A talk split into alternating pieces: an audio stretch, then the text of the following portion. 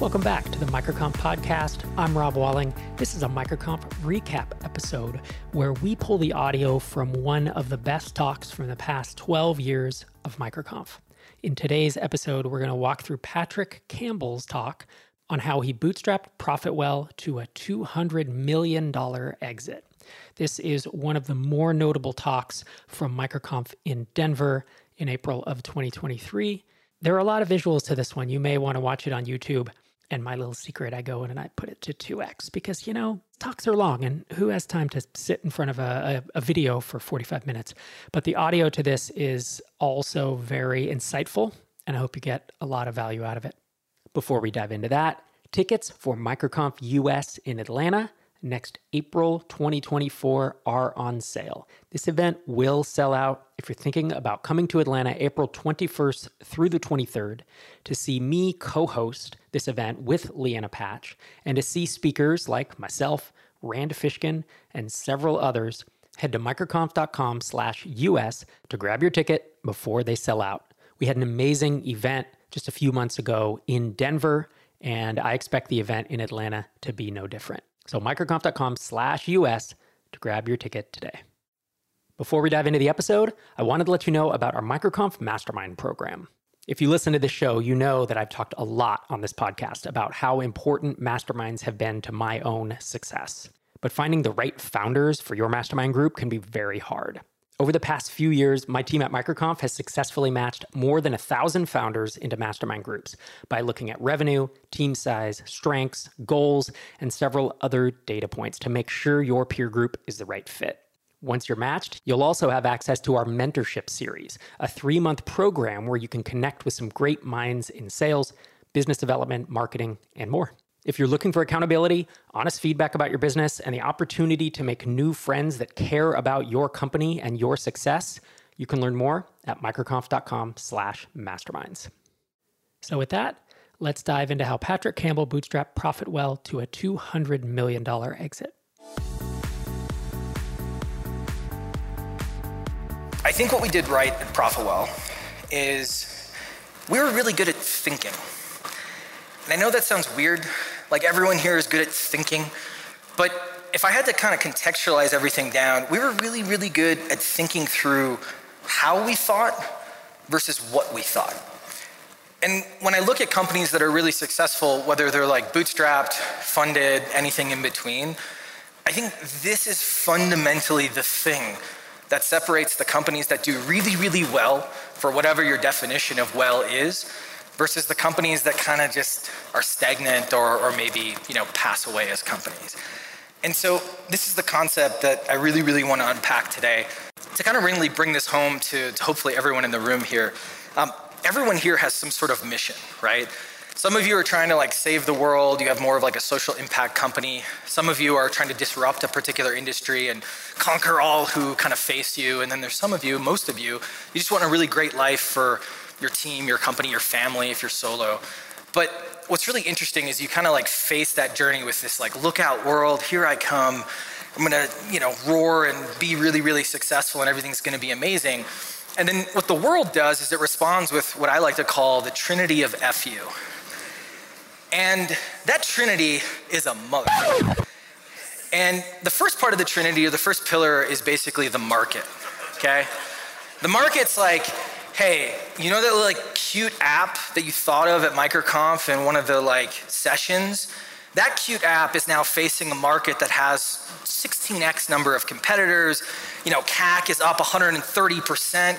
220% if you're a sales and marketing software over the past 10 years, you know, and just to like throw insult to injury, you want to hire and you're bootstrapped. Well, team tenure is down 30% over the past 5 years and team is really, really expensive. So the market's just like, yeah, nice. Like it's a really little cute security app you got there. Like good luck, right? Don't worry, it gets worse. So the second pillar of the trinity of FU is tech. AI. That's the slide. Are we dead? Are we all gods now? Are we obsolete? Nobody knows. But AI, obviously, huge, huge shift in our markets, but there's a bunch of little tech things that have always come into different markets that have taken that really cool premium feature you have and all of a sudden makes it into a commodity overnight, and all kinds of things in between. And then my last and really favorite pillar of the Trinity is the personal pillar, right? Some of you live with monsters, children, right? Some of you are gonna get sick. Some of you are gonna have family members that get sick. Or my personal favorite part of this pillar, some of you have parents where even after you have a life-changing exit, still want you to go become a doctor for some reason. That actually happened in the past year. The point is that you have all of this working against you, right? All of this stuff is like, hey, I love your market, I love what you're going after, but this is the stuff that really, really is gonna make your life hard. And then unfortunately, our response historically is, oh my God, I found this thing on a podcast, let's implement this thing, it's gonna be awesome, right?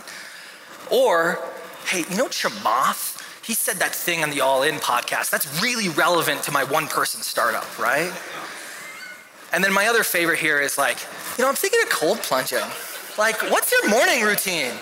I've never been asked more in my life the past year what the fuck my morning routine is, okay? I wake up at 4 a.m., I get a coffee, and I go to my computer. That's it, okay? And it's not that these things aren't important, right? I don't want to trivialize it. I learned so much from talks and podcasts and videos.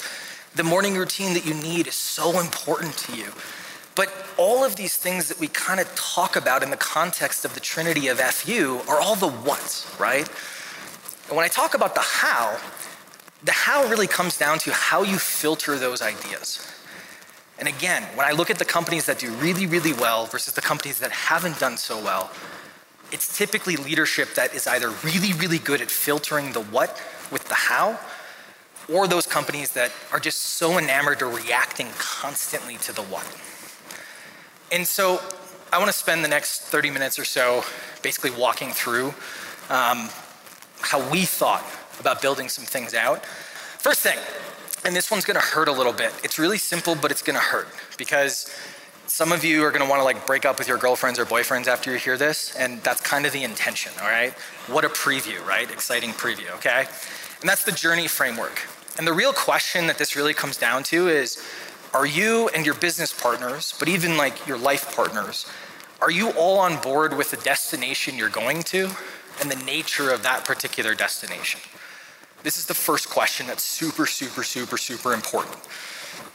And the reason that this comes to be is that when you think about making a decision of what you're going to do with your life, especially here with, you know, honestly, we all have it pretty good, right? Like, we're not digging ditches. We get to choose what type of app we were going to build.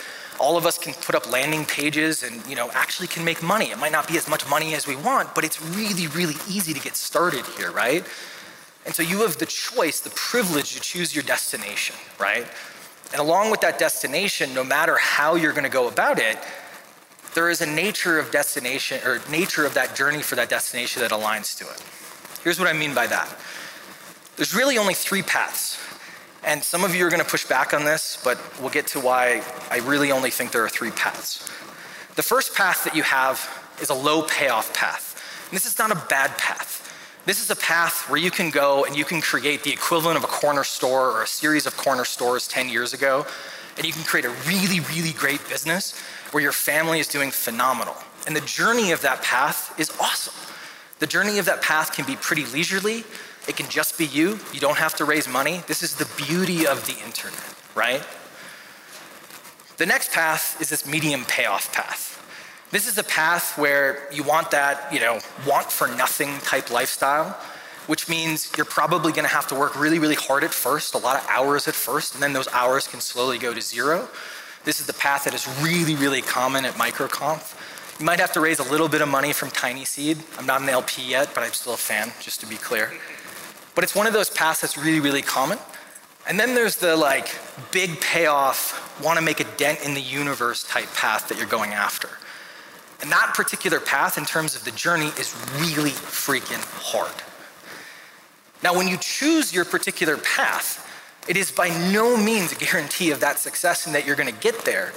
But the reason I bring this up, and when I talk to a lot of founders, this is one of the first questions I ask, especially if they're having any like, should I keep going type questions, is because you need to make sure that you're aligned to where you're trying to go with how you're going to get there. Now, the issue a lot of people have with these three paths is they go, well, you know, there was this company that had like 20 hours per week, and that 20 hours per week, they got all of a sudden this like really, really big exit, right? Well, there's always exceptions to the rule, but if you look at most companies, the ones that are going after a big payoff need to be really, really hard charging. Get the heck out of my way in terms of their tenor. And the ones that want a really good lifestyle, they shouldn't be working life and limb every single week in order to get that particular lifestyle. And so it's really, really, really important that you align. And if you're on the left side here, that's fantastic. But then make sure you're not working 70 hours a week. If you're on the right side, you're probably gonna have to raise money. This is one of the biggest problems with ProfitWell. We look at, you know, externally like, oh, this was a big success and I'm not complaining. But when we actually look at, we wanted to go after this big payoff path, we didn't do the things that we were supposed to. We should have raised money. We should have went for it in terms of what we were trying to do because we kept talking a game of going after that big payoff, but we made mistakes by not making those decisions. So the journey and the destination and how you're gonna get there are incredibly important to align on. And when I think of my issues with part-time co-founders in the beginning, which was an absolute disaster, this was the thing that would have helped me if I said, hey, where are we going? You guys want over here, I want over here, this isn't gonna work out. Make sense? All right, next up. All right, so we have a journey. What do we do on that journey, right? How do we actually operate in terms of building our company? The framework that I've found really, really helpful is a framework that helps you focus. Like, are we actually focused on the right things at the right time? And this is useful whether, again, you're a solopreneur and trying to build something out or you're trying to go after that really, really big path over time. Because no matter what your goal was, again, great life, trying to change the world, trying to disrupt a particular industry, there's a bunch of different things that push you forward on that particular path or hold you back on that path, right? Headwinds, tailwinds, every other metaphor you've seen on Twitter. We could name many, many of them, right? Well, the thing that pushes you forward, not to be so obvious, is growth, right? And the things that hold you back typically are around operations. Even if you have the most efficient operating business in the world, it's not gonna be zero or less than zero, right? It's one of those things that's still gonna hold you back a little bit. And so the way I like to think about any planning cycle, not only at ProfitWell, but now at Paddle, is when we're putting together an initiative, is that initiative pushing things forward? Or is it something that all of a sudden is gonna hold us back? Or are we cleaning up something that's holding us back? And if you start to atomize this down, you start to realize there's a bunch of different things underneath these particular curves, right? All of a sudden under the growth path, we have obviously acquiring customers, we have monetizing them, and we have expanding revenue on those customers.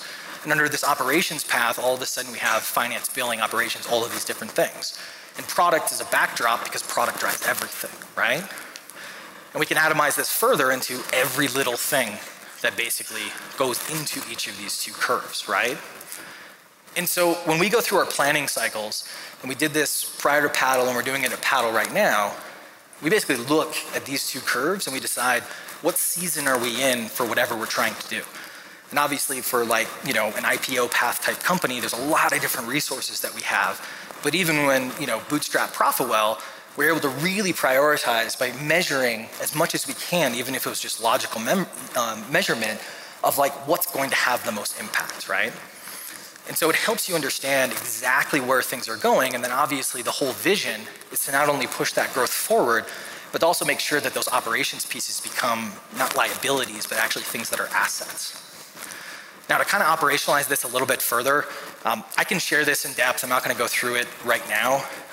We actually use a really lightweight planning cycle.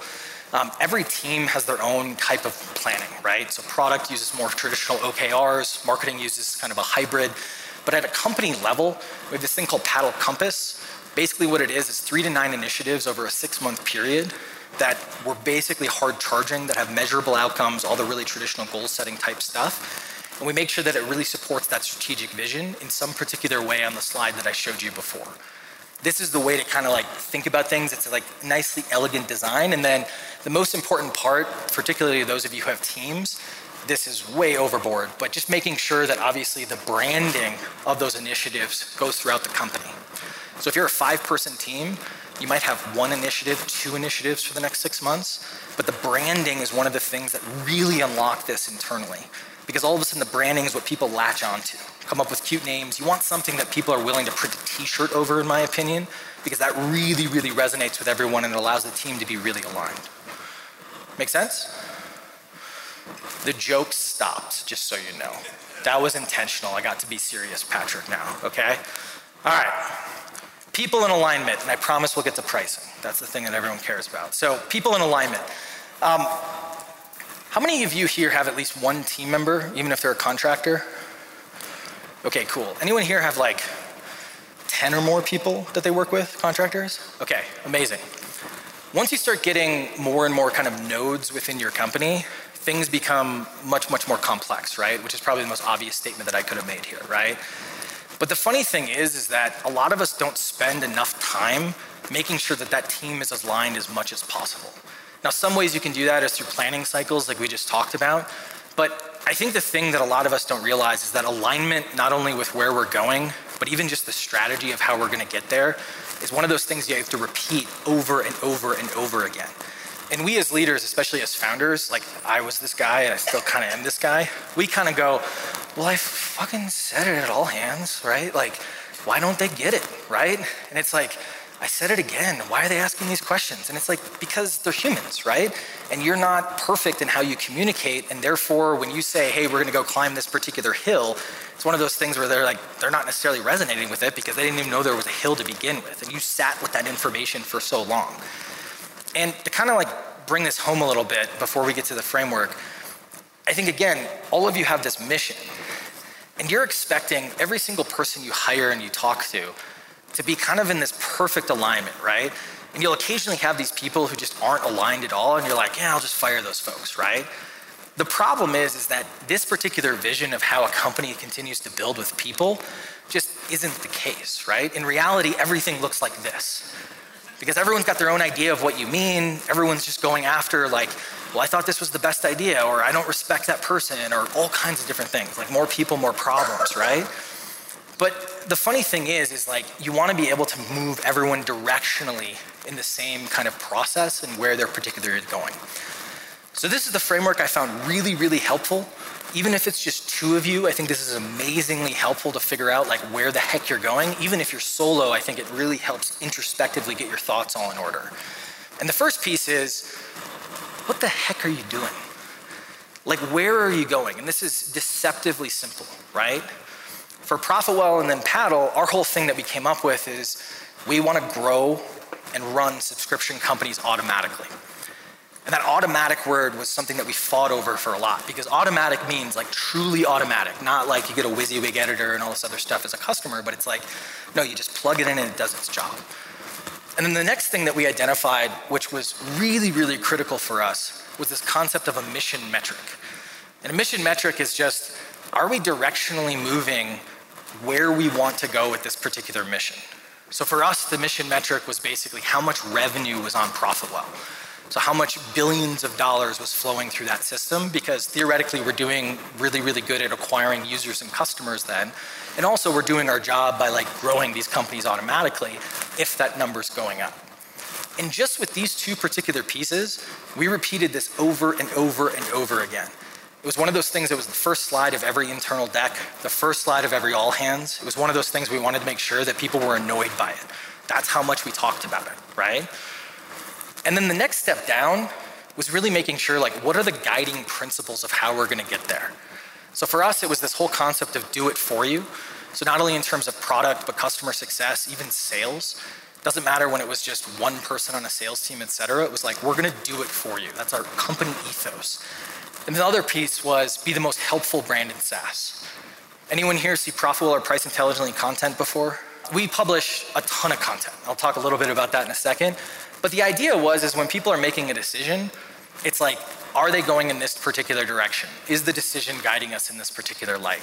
And then as we developed different teams, each team was required to put together essentially a memo, which was a plan on how they were gonna fit into that particular mission. So for our marketing team, it was very much in terms of this Recur media concept where we had 8 different podcasts and video series and all that kind of fun stuff to kind of educate the market. And most importantly, where I find most people miss out in terms of management of like leaders that they're trying to bring in is the tempo. And the tempo is basically how much of whatever you're claiming you're going to do are you actually going to do in a given period. Most of the time when you're trying to hire someone to lead marketing or lead product, this is where the misalignment ends up happening. Like everyone buys into the upper part because normally it's a little bit higher level so people can get on board with it. And then all of a sudden they're like, yeah, this is how we're going to get there.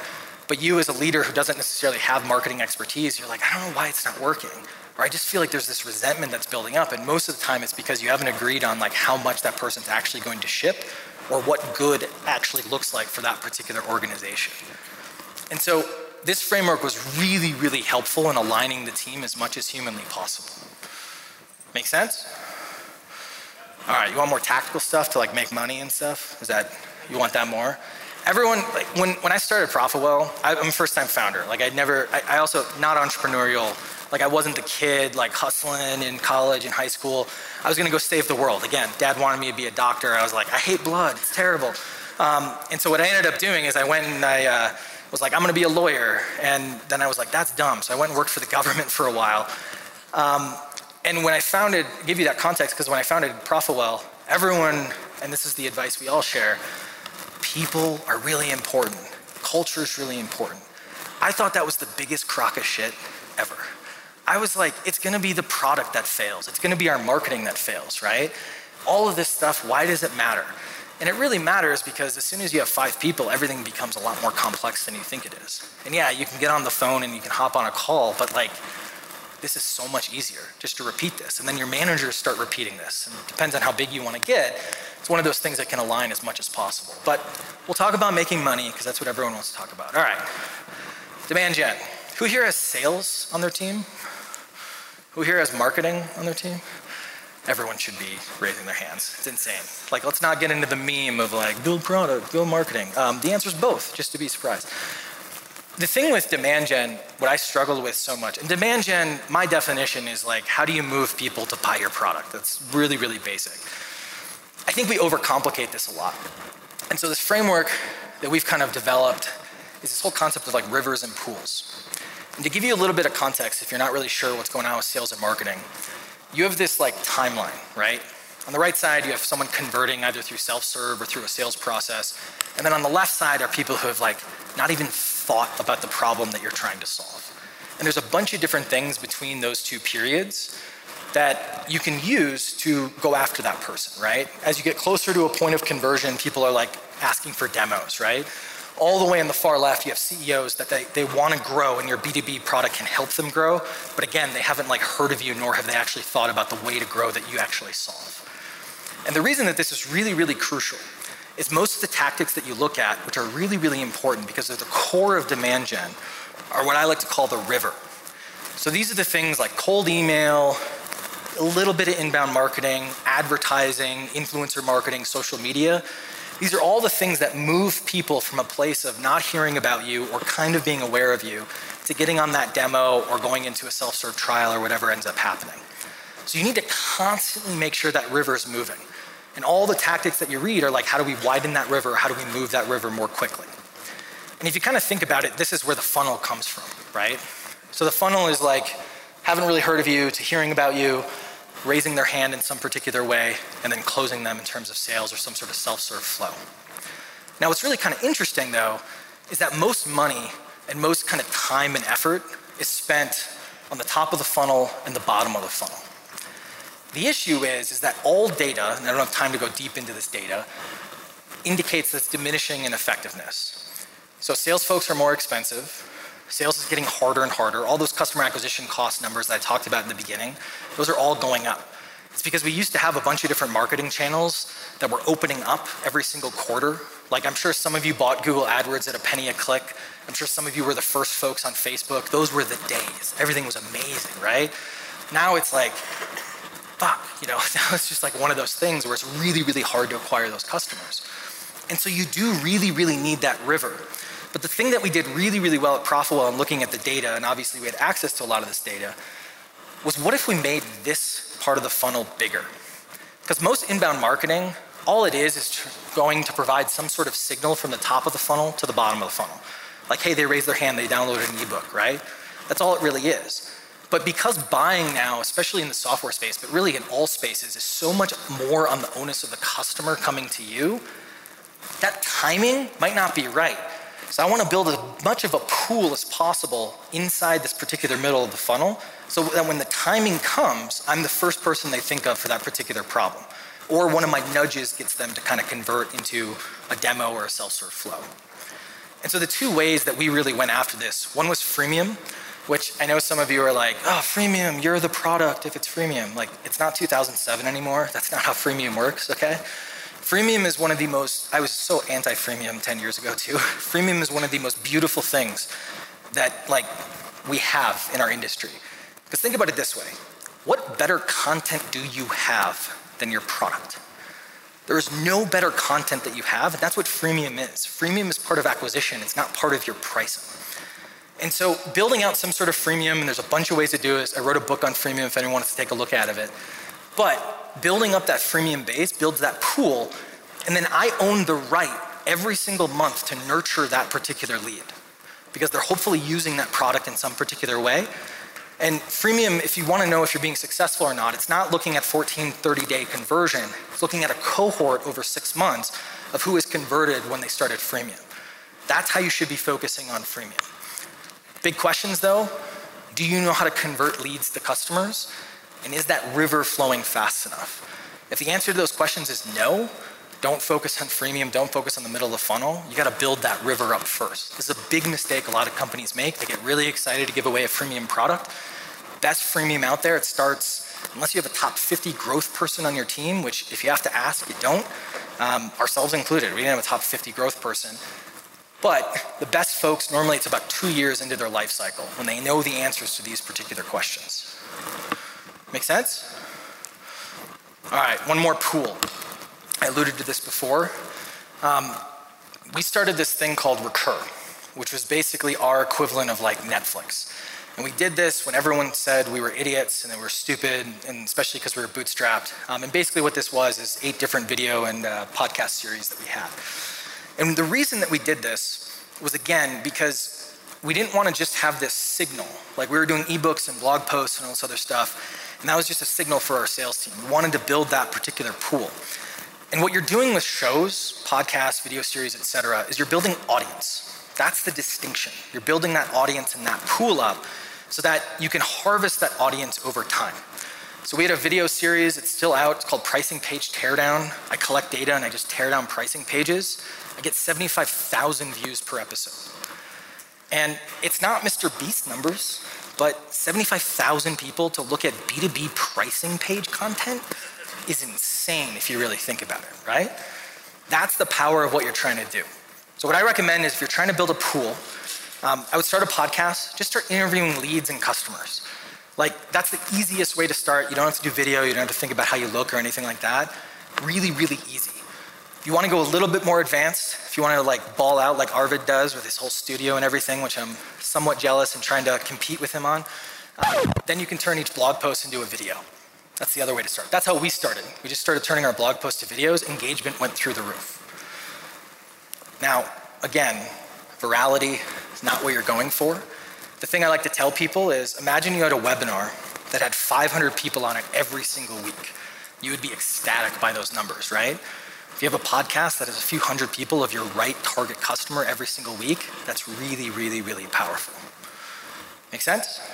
Let's talk about retention quick. I don't want to offend anybody, but this is the crowd I'm always nervous talking about retention, because the response I get, well, if the product was valuable enough, people would stick around, right? And you're not wrong. The problem is that value is not binary. So the way that we started thinking about retention, and we built a bunch of products to help with retention, so we really were able to get down and dirty with this, is that you obviously have this spectrum, right? And on one side, you have people who are huge advocates, they love you. On the other side, you have your critics. When we talk about retention as a community, most of the time we talk about what I like to call strategic retention. What's the next feature? What's the right segment that we should be targeting? What is the right messaging that we should be going after? Onboarding, all of these really, really important things. But we miss out because of that conversation, this middle section, which I like to call tactical retention. And that's basically all the little nudges that you can do to move someone from recently canceling to not, or thinking about canceling to not. And when we break down the data, it depends on the vertical you're in. Your strategic retention's the majority of your retention problem, don't worry. But that tactical retention is about 25 to 40% of the problem, which is a significant chunk that if you can solve post-product market fit, everyone gets excited. And so a couple of different things to optimize. One, term length. So getting monthly customers onto quarterlies or annuals. I would go for annuals as much as possible. Lifetime value is 200 to 800% higher. And the only thing you have to do is you just got to ask people beyond the sign up. Most of us, the only time we ask someone for an annual upgrade is when they're basically signing up. Best thing to do is every 60 to 90 days, just go out to that customer base and just say, hey, and you can get this in the slides. Like, by the way, we have this annual plan. We'll give you 2 free months, 1 free month. It doesn't even have to be that big of a discount. All of a sudden, you get a lot of those folks basically coming on board. Another kind of controversial topic for this room, cancellation flows. We have this weird conception that when someone breathes on our cancel button, that we should just like delete their data, say, oh, I'm so sorry, like refund them everything. The opposite is also not true. You shouldn't hold them hostage. But what we found in looking at about 2 to 3 million different flows of people canceling, you have about 18 to 30 seconds before people start to get aggravated. And what you should do is ask them 2 questions. First question is the obvious one. Why are you leaving? Don't do open response. Just make it multiple choice. You'll get better data. Second question is the counterintuitive one. What did you like about the product? And the reason you ask this question is because they're on a freight train to cancel. And when they're on a freight train to cancel, all of a sudden they're sitting there and they're like, I hate this product right now. They're probably not that intense, but they're just like, I'm leaving. But when you ask them what they liked about it, you're stopping that freight train and allowing them to actually have a moment to think about what they actually liked. And with these 2 questions, you can then prime them for a salvage offer, pause offer, a bunch of different things. One of my favorites is a maintenance plan. Hey, we'll save your data, we'll save your customizations. It's only like 10% of the list price of the regular plan. It's one of those things in B2B SaaS people aren't using enough. You can lower cancellations by 10 to 25%. That's significant.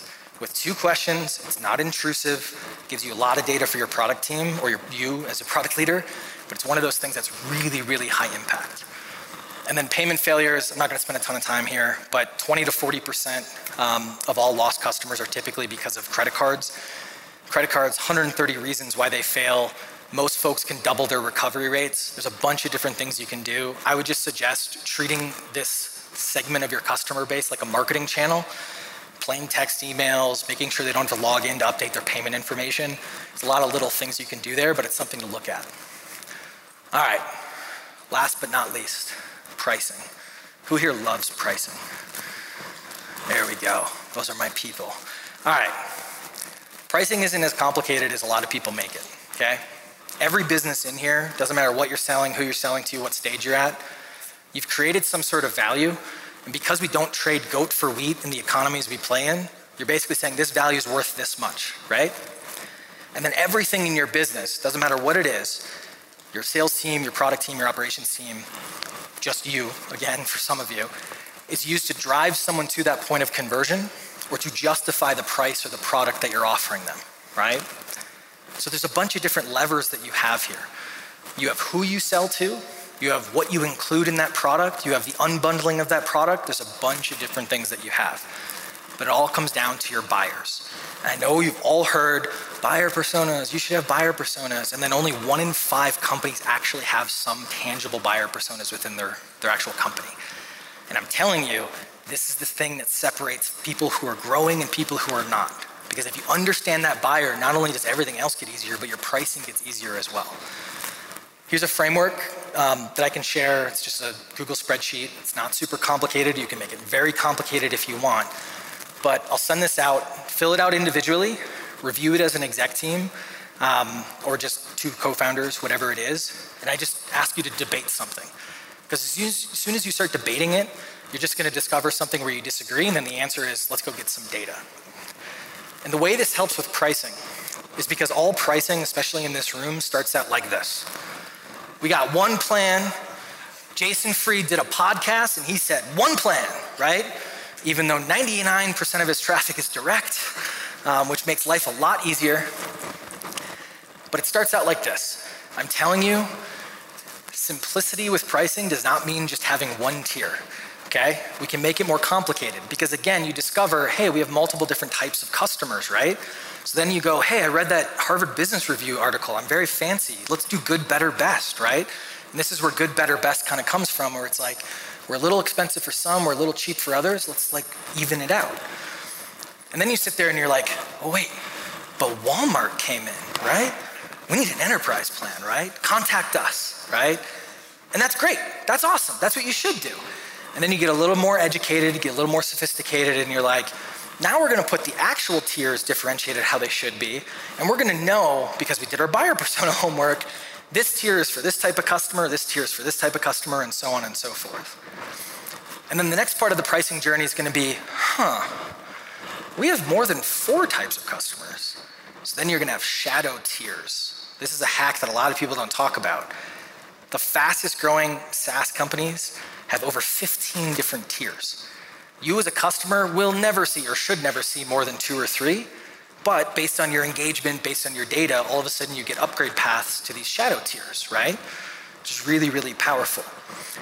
And then all of a sudden you'll get a little more sophisticated and you'll do a pricing metric, right? This is the biggest hack. Some sort of scaling metric. It's one of the most powerful things you could do.